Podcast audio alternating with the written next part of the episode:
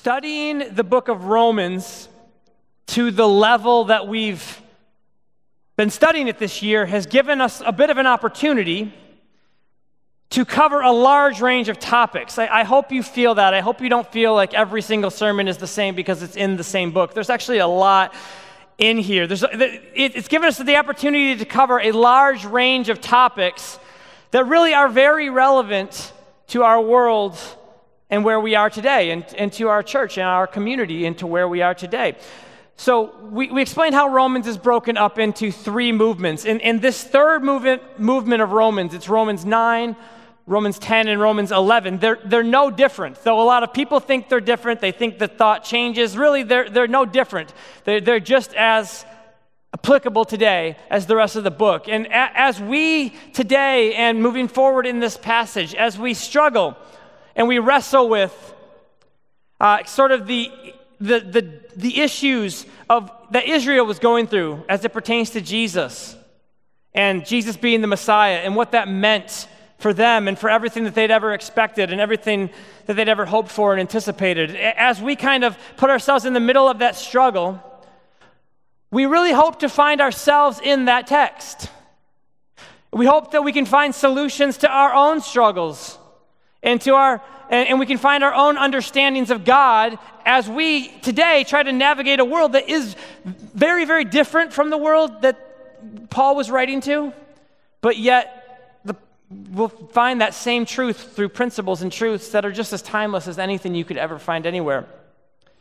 Uh, so I just want to read to you. We're just going to read to you four, uh, three verses today, starting in verse four. Uh, so last week, what we did was we we opened up chapter nine and we read verse 1, 2, and 3, and we talked about Paul's incredibly bold statement that he would be willing to be accursed if it meant that Israel could find their way back to God, which is just this amazing Jesus like demonstration of the, of the love of God. He, he just sort of pours everything into that passage, and, and he kind of gives us this image of somebody who looks exactly like Jesus, which is what we talked about last week. Uh, so today, what we're going to do is we're going to read the verses that follow, and that's verses 4, 5, uh, and 6. And this is what it says. Verse 4 says this They are Israelites. So these are the people that he was talking about. These are the people he was willing to be accursed for. He said they're Israelites and to them belong the adoption, the glory, the covenants, the giving of the law, the worship, and the promises. To them belong the patriarchs, and from their race, according to the flesh, is the Christ, who is God over all, blessed forever. Amen. But it is not as though the word of God has failed. Okay, I want you to repeat after me. The Word of God has not failed. I don't know, we don't do this very much, but let's do it one more time. The Word of God, has not failed. To the single mom who's raising their two her two kids all by herself, and the words of her ex husband failed. The Word of God has not failed to the family who is just gotten evicted from their home because maybe dad was working uh, under the table job or whatever it might be and for whatever reason the boss didn't pay make the pay the pay the check this week and the word of your employer failed maybe the word of your landlord failed but the word of god has not failed to the person who may be sitting in this very room today and you feel like the church has failed you. Maybe you feel like our church has failed you. Maybe you felt judged when you were honest, or you felt denied when you put yourself out there. Maybe you felt used just for what it is that you can contribute, and then you were let down in that moment when you needed us the most. We failed you. The church may have failed you. But the Word of God has not failed. People fail.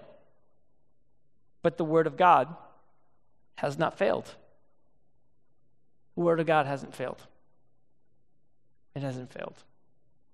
And I, I, know that the repetition that I'm sort of just saying this with over and over again, it probably already to you feels like a broken record, but I'm warning you now, we're going to be saying this for a while now as we dive into this passage because it is so incredibly significant and this needs to stick. The Word of God has not failed.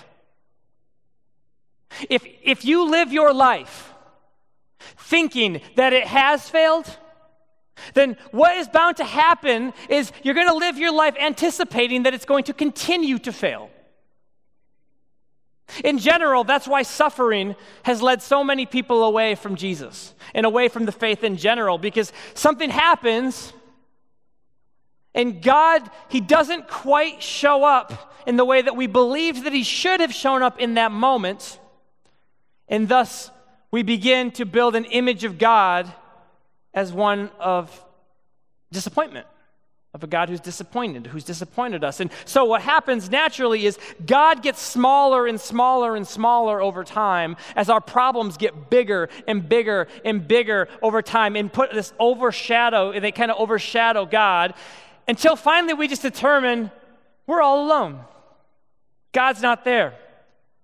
We assume that if God does not show up in the exact imprint that we assumed that he would show up, he didn't show up at all.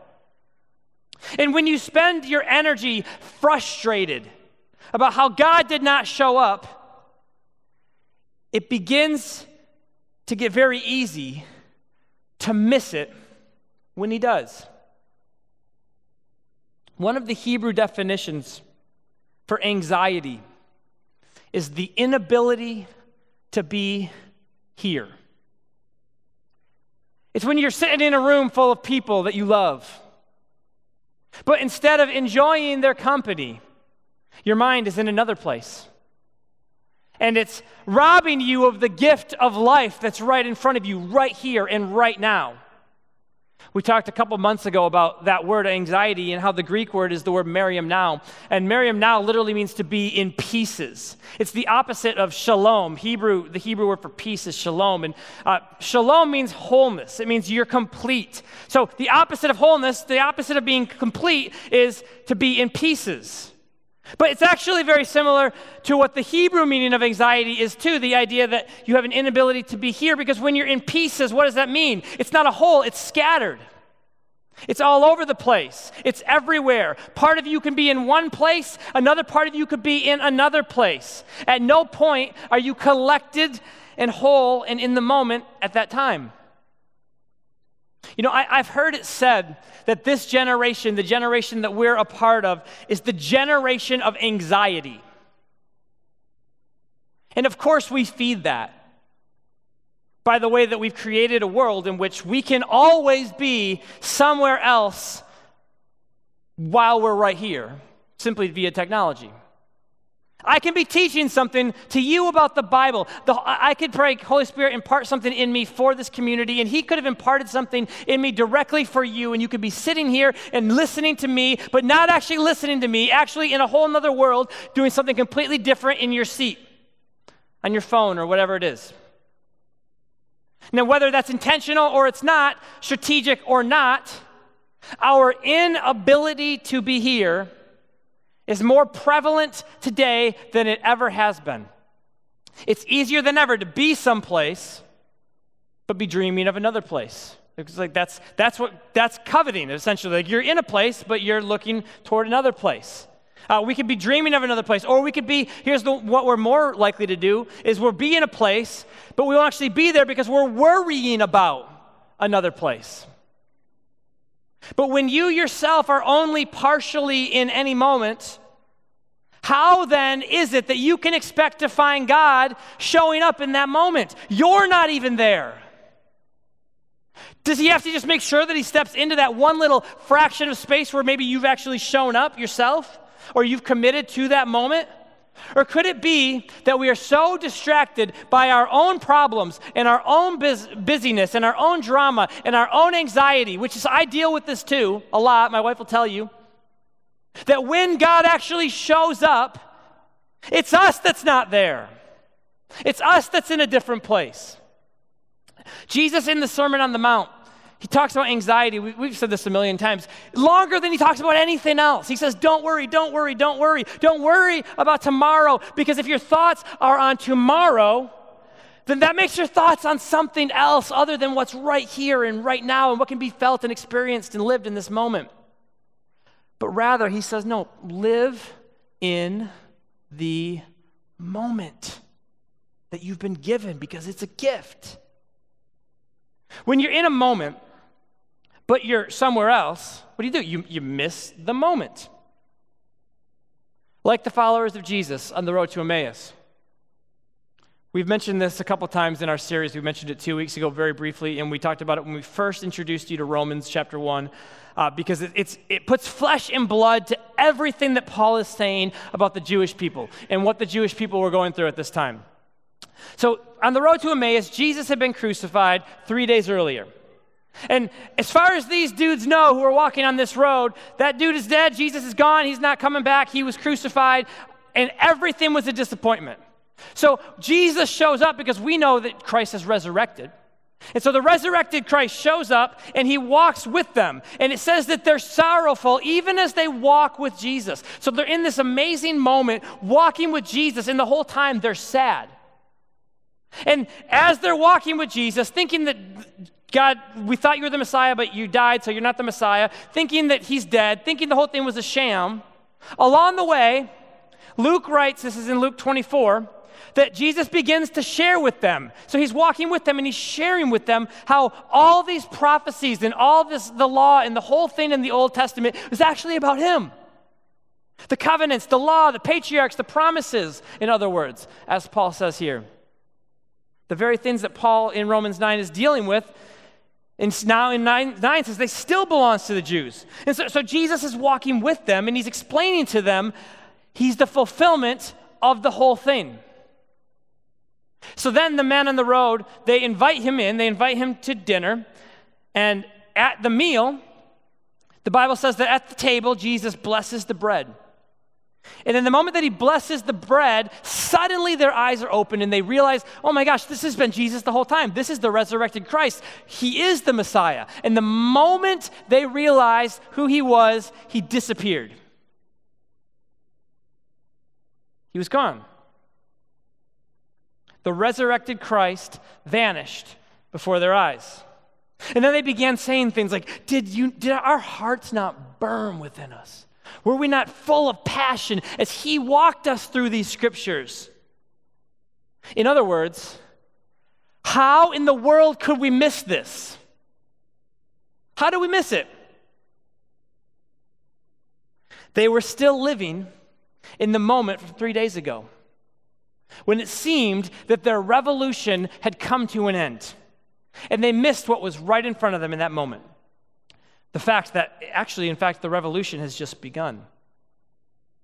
And it was the ones who then would cling to the power of the resurrection, who would come to that realization that Jesus Christ truly is who he said that he is, that he is the Messiah, and that, that he, he did do all the things that he said that he would do, and he is the fulfillment of the promise. It was those who believed that and embraced that that would then go on to change the whole world. I mean, they turned the whole world upside down. It was the ones who were able to be present enough to realize that death did not have the final word. That Jesus Christ is alive and he truly is the Messiah. So for Paul, when he writes Romans 9 and he writes about Israel, part of his reason for doing this is to point out you did, you missed it. But, but it's not too late for you. And God still has a plan for you. And so Paul lists these eight things that still belong to Israel. This is the adoption, the glory, the covenants, the law, the worship, the promises, the patriarchs, and the Messiah. Now, we're going to go through this very quickly today, and we're going to pick back up on this concept uh, moving forward with the series. Um, but this is kind of a double sided thing. See, Paul is absolutely devastated by the condition of Israel, yet he's still hopeful for them. At the same time, he's likely a little bit frustrated with Israel, like, you guys had all of this. This should have been pretty obvious to you. He says that to Israel belongs the adoption. One of the things that is recorded in Exodus is God has Moses tell Pharaoh, to, he says, Pharaoh, Israel is God's firstborn son. They are part of his family. We talked a lot about adoption a few weeks ago. Next, it says the glory. Again, glory has been an enormous thread throughout this entire series. We're not going to spend much time on it today, but you, you need to go back if you haven't seen it because it's, it, it's very crucial. So, what it, what it is, Paul says in Corinthians that man is actually the image and the glory of God. So, as we, as we fulfill the cultural mandate and we're fruitful and multiply and we do the things that we're supposed to do, we're actually filling the whole earth with the glory of God. But for Israel, the, they, they, also had an image of God. Like Moses asked to see the glory, and he got to see a portion of the glory. The Shekinah glory, like literally went with Israel. Like it's, it's, they kind of had this other, this other view of God. Plus, they had a firsthand experience with a God who literally brought them out of Egypt out of exile, out, out of slavery, literally parted the Red Sea, that whole thing. It's the glory of God made, made much of, made manifest. Next, it says the covenants. Again, we've spent more than enough time on the covenants. Already, as we've gone through the first eight chapters of this book.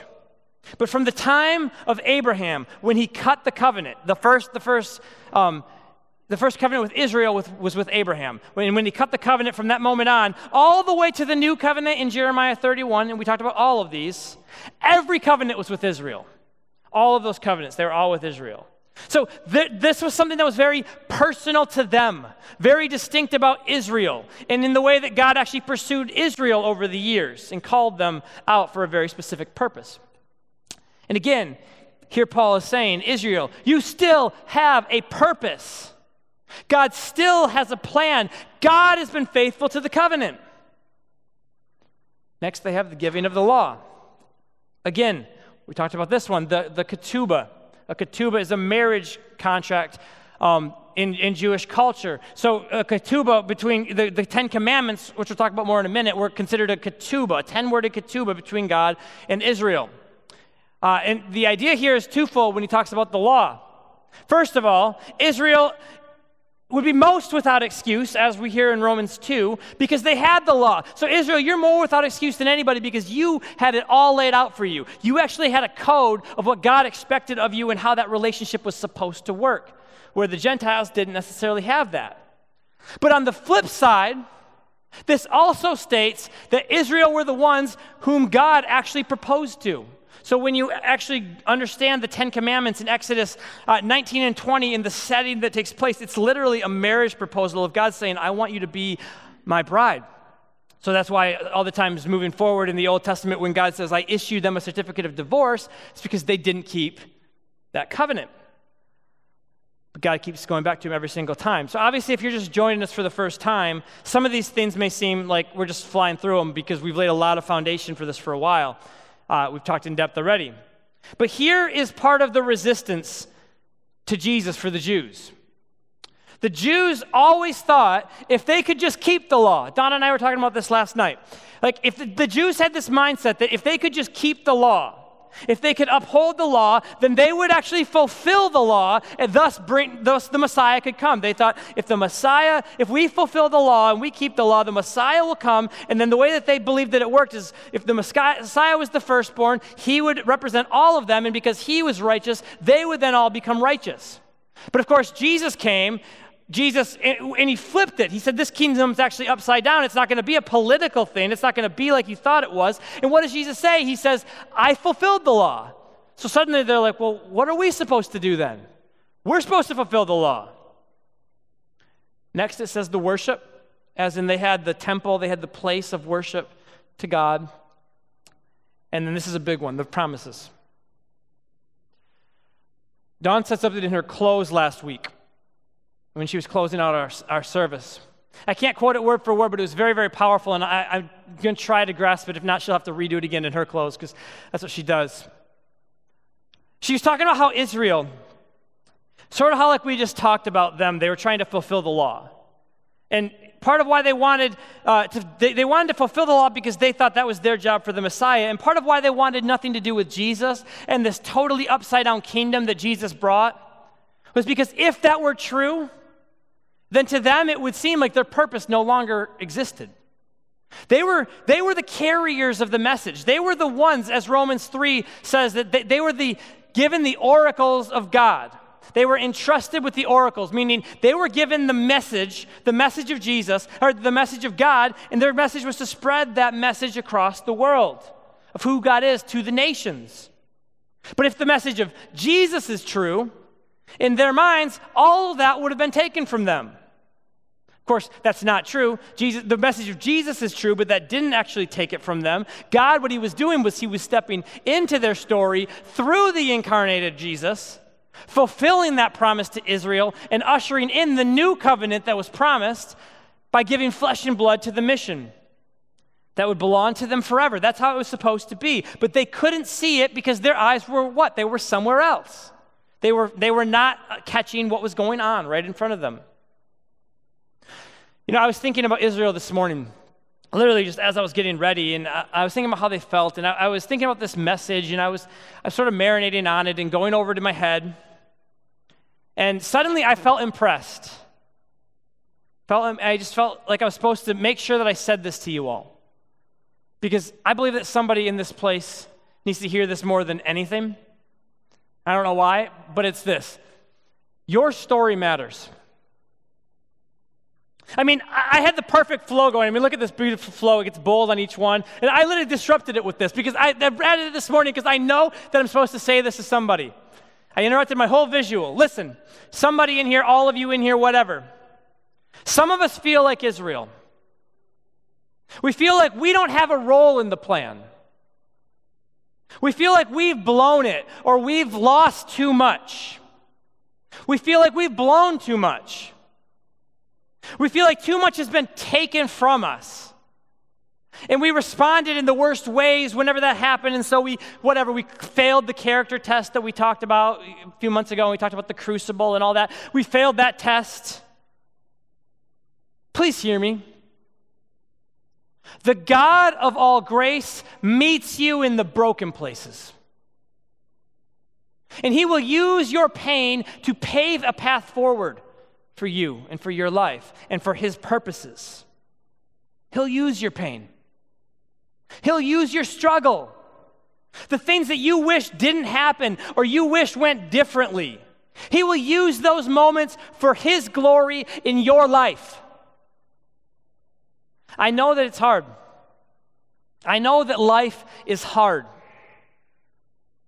I know some of us are disappointed. But God is not silent. He has not abandoned you, and your best days are still ahead of you for His glory. I really believe that with all my heart. The Word of God has not failed, and it's not going to fail you in your life. So, next, Paul says, To them were the patriarchs. That's Abraham, Isaac, Jacob. From them came the covenants, the promises, right? From them came David. David's one who dreamed up the temple where they did the worship. Solomon, who built the temple where they worshiped. And then ultimately, from them came the Christ. And this is, this is the big moment. From the line of David, from the line of Abraham, from their ancestors, came the one who was always promised would come. He said, The Messiah will come, he is coming. Now, the Gospel of John tells us something so important as it pertains to what Paul is saying here. The gospel writer John begins by uh, his account of Jesus by, by saying that in the beginning was the Word. It's John 1 1. The Greek word there is the word logos. It's the same word that Paul uses here in Romans 9 when he says the Word has not failed, the logos has not failed. Now, the Logos was commonly used to refer to what we call the Old Testament, leading up to the time of Jesus. That's, of course, how Paul, uh, how his Jewish reader would have read that sentence. The Word of God has not failed. The promises of old have not failed. The Torah has not failed. The prophecies are still true. Even the Ten Commandments, which we talked about a minute ago, uh, in the Septuagint, uh, the Greek translation of the Old Testament is called the Septuagint. So when you translate that in Greek, the, the word is deca logos, meaning the ten words. Every story, every prophecy, every law, promise, command, it could all be summed up in this one word, logos. The logos also could be used to describe reason or use of logic, as in, that's reasonable. Because the Holy Scriptures, the Bible, there always have been the best way to determine the most logical, most appropriate, most reasonable way to live your life. So, for example, just look at the Ten Commandments. Again, Ten Commandments are deca logos. Logos, like I said, it comes, it comes from the Latin root for logic or reality. It's where reality comes from. So, the Ten Commandments, though we always love to call them commandments, really, if you look at it literally, what, it's, what they actually are are not commandments, they're actually realities. The best way I've ever heard this described was by Dr. Frank Seekins. Um, he's a word pictures like expert. And, and he said, and I'm paraphrasing what he said, but he said, this is, this is how you need to think of the Ten Commandments. If you see a speed limit sign, speed limit 70, what's that? That's a law. Right? And you see that sign and you look around, you don't see any police officers. Maybe you drive a little faster than 70. Maybe you go 75, 76, 78, whatever it might be. And as long as you don't get caught, you're fine. But if you're driving in a semi truck and you're on the road and you're about to enter a tunnel, and outside that tunnel there's a sign that says clearance 11 feet, and you know your, tr- your semi truck is 14 feet, that's a reality. It's not a law anymore. Now it's a reality. What will happen is purely logical. We talked about this in our Ten Commandments series we did. Nobody looks around, they look for officers, they say nobody's coming, and then just floors it through that tunnel. Nobody would do that. I'm going for it. No, that would destroy you. Ten Commandments. If you commit adultery, you will destroy your family. If you don't honor your father and mother, you don't honor your parents, it will set your life up for a life of failure because you're learning these crucial things at this moment so that all of a sudden the more, you know, whatever hook your eye hooks to multiplies and what you get used to, you'll build habits, it'll destroy you as you get older. There's a law about the Sabbath. Sabbath is you work for six days and then you rest on the seventh. Of course, we, we understand that there are spiritual implications to that, but it's only logical that eventually, if you never rest, you will, your body will eventually burn itself into the ground. You will crash. You will have nothing left. This is not a law just to be oppressive, as so many people view it. It's actually helpful. We could go through all of them, and it's the exact same thing. In the Torah, the, the command, the 613, the 611 or 613, by whatever you count, we did that earlier, of Moses, the law of Moses. There are all sorts of things about what to do and how to eat and how you prepare the food you eat. And you may read that, and at the time they might be like, well, that's stupid. Why would we do that? But later research proved that, that was actually the, the only way to make that food healthy. It was exactly how they needed to prepare that food in order so that everybody wouldn't get sick when they ate it in that day. There were ancient Jewish commentaries on the law and on the oral traditions, uh, or which is the spoken words, uh, called the halakha. And halakha is a Jewish word that's all about it's all about ancient law. And what it was was it was a guide for a meaningful life. This is very significant. You got to hang with this.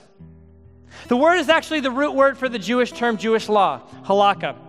And halakha literally means the path that one walks. Okay? It's saying this is the road, the, the law, the, the, the, the, the, the scriptures, the prophecies, the whole thing. This is the path. This is how you get where you want to go in life. This is the way. This is where life is found. It's a piece of what the best way to live looks like. I mean, even the ancient poetry, like the Psalms, the psalmist, he talks about things like anxiety, and he says, I have so much anxiety. When anxiety fills up my life, your consolation brings me joy. It's uh, just depending on the Lord in those moments to be your strength. Or Psalm 34, when he says, I was full of fear, but I sought the Lord, and what happened? The Lord delivered me from my fears. It's poetry, but it's really, really helpful when you understand it in context. Again, we could go through hundreds of examples of poetry, hundreds of examples of laws, and explain them all that way. But here's the thing that makes the Bible just so, so incredible. What John 1 1 says, what it's saying is, he says, In the beginning was the Word. What that's saying is, it's always been this way. What God is doing right now, how much God loves you, everything that, that John's about to tell us about in a minute, everything he's about to say has always been true. It didn't start when John wrote it, it didn't start when the account took place that John was writing about. Rather, this was God's way of speaking. What John's talking about is this is God's way of speaking to us what has always been true. So we've talked a lot about how Jesus is the new Adam. We talked about how in Hebrew the word Adam is Adam. It literally means humanity. So when, when we start talking about Jesus as the new Adam, it's, it's appropriate to understand this as Jesus. And when Paul's saying this, he's not just saying Jesus is the new guy in the garden. He's saying, no, Jesus is the new human. He's the new way to be human. He's the best example of how to live your life. Well, before Jesus, that example was the Logos. It was the Word, as Paul puts it here in Romans 9, that has not failed. But then in John 1:14, it says this. It says, the Word, the Logos, became flesh, you and I, and tabernacled among us, made his home among us here. The Word, the logic, the reason, the reality of how we're supposed to live our lives, the Holy Scriptures, the Torah, the prophecies, all of it took on flesh and took on blood. Something that we can actually see, feel, hear, and destroy. And He made His home here with us. It's basically the same concept from a slightly different angle of that idea of the new Adam. The Word became flesh the demonstration of the best way to live was no longer words on a scroll, it was a tangible life lived utterly outwardly. It was a crown of thorns and nail pierced hands and being tormented at the hands of the very people that you existed for and that you've given your life for. That's our example. Or as Jesus himself puts it, he says, I am the way. I am the truth. I am the life.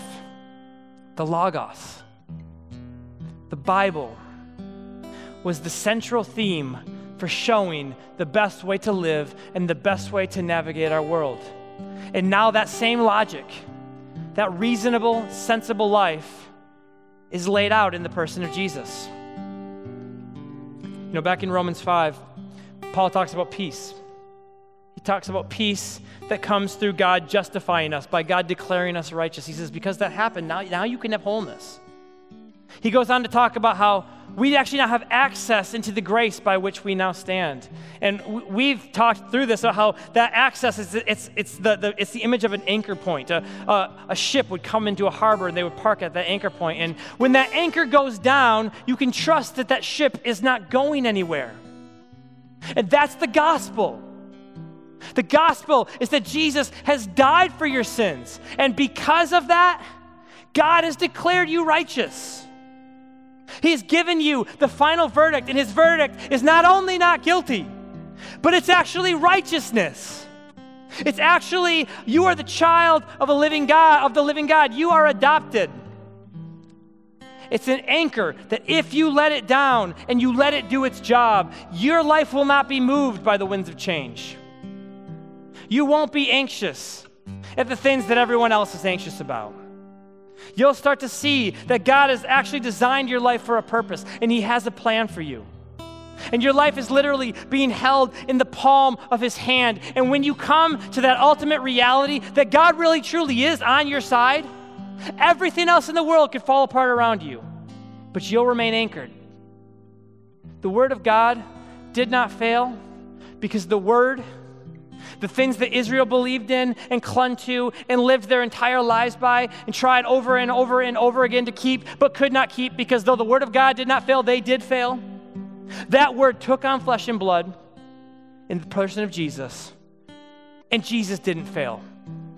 Jesus completed his mission and he empowered us for ours. He empowered the church for theirs. See, the, the trick of the world is to distract you, to get you off mission to get your mind on something that'll suck your mind away, put you in another place, to get you to spend all your time over here when you're supposed to be over here, to get you to spend all of your time on things that aren't making an impact on the world or even on your own world or on your own family, on your own mind or your own wholeness. There's a reason so many of us are anxious all the time. We focus our eyes on the things in life where we think that the Word of God has failed. And we miss what God is doing right in our midst because we were somewhere else while it was happening right in front of us. We miss it because we read the Bible and we think the law, we, we read the law and we think, man, this law is law. We think it's law, we think it's oppression, and it makes us crazy. But in reality, it's actually life. Anchor yourself today in Jesus. I don't know what it is for you. I know there's a laundry list for me. And it's my laundry also. But that's a whole other thing. My challenge for you is simple this week. As you seek the Lord, about what He's doing in your life and what He's doing in your community, and as you find that place in which is your anchor, be there. Be present. Fight to be here. I'm preaching to myself today. Fight to be in the moment. Because God is moving in this moment. And He'll be moving in the moments that you walk into after this one. We get to be a part of the renewal of all things. We get to be a part of the reconciliation of the entire world back to God. God is at work in Detroit. He's at work in our city. He's at work in our world. And He's at work in our lives. The Word of God has not failed, and it never will fail. The psalmist puts it this way He says, My flesh and my heart may fail, but God is the strength of my heart and my portion forever. I'll fail. I may fail. You may fail. But the Word of God will never fail.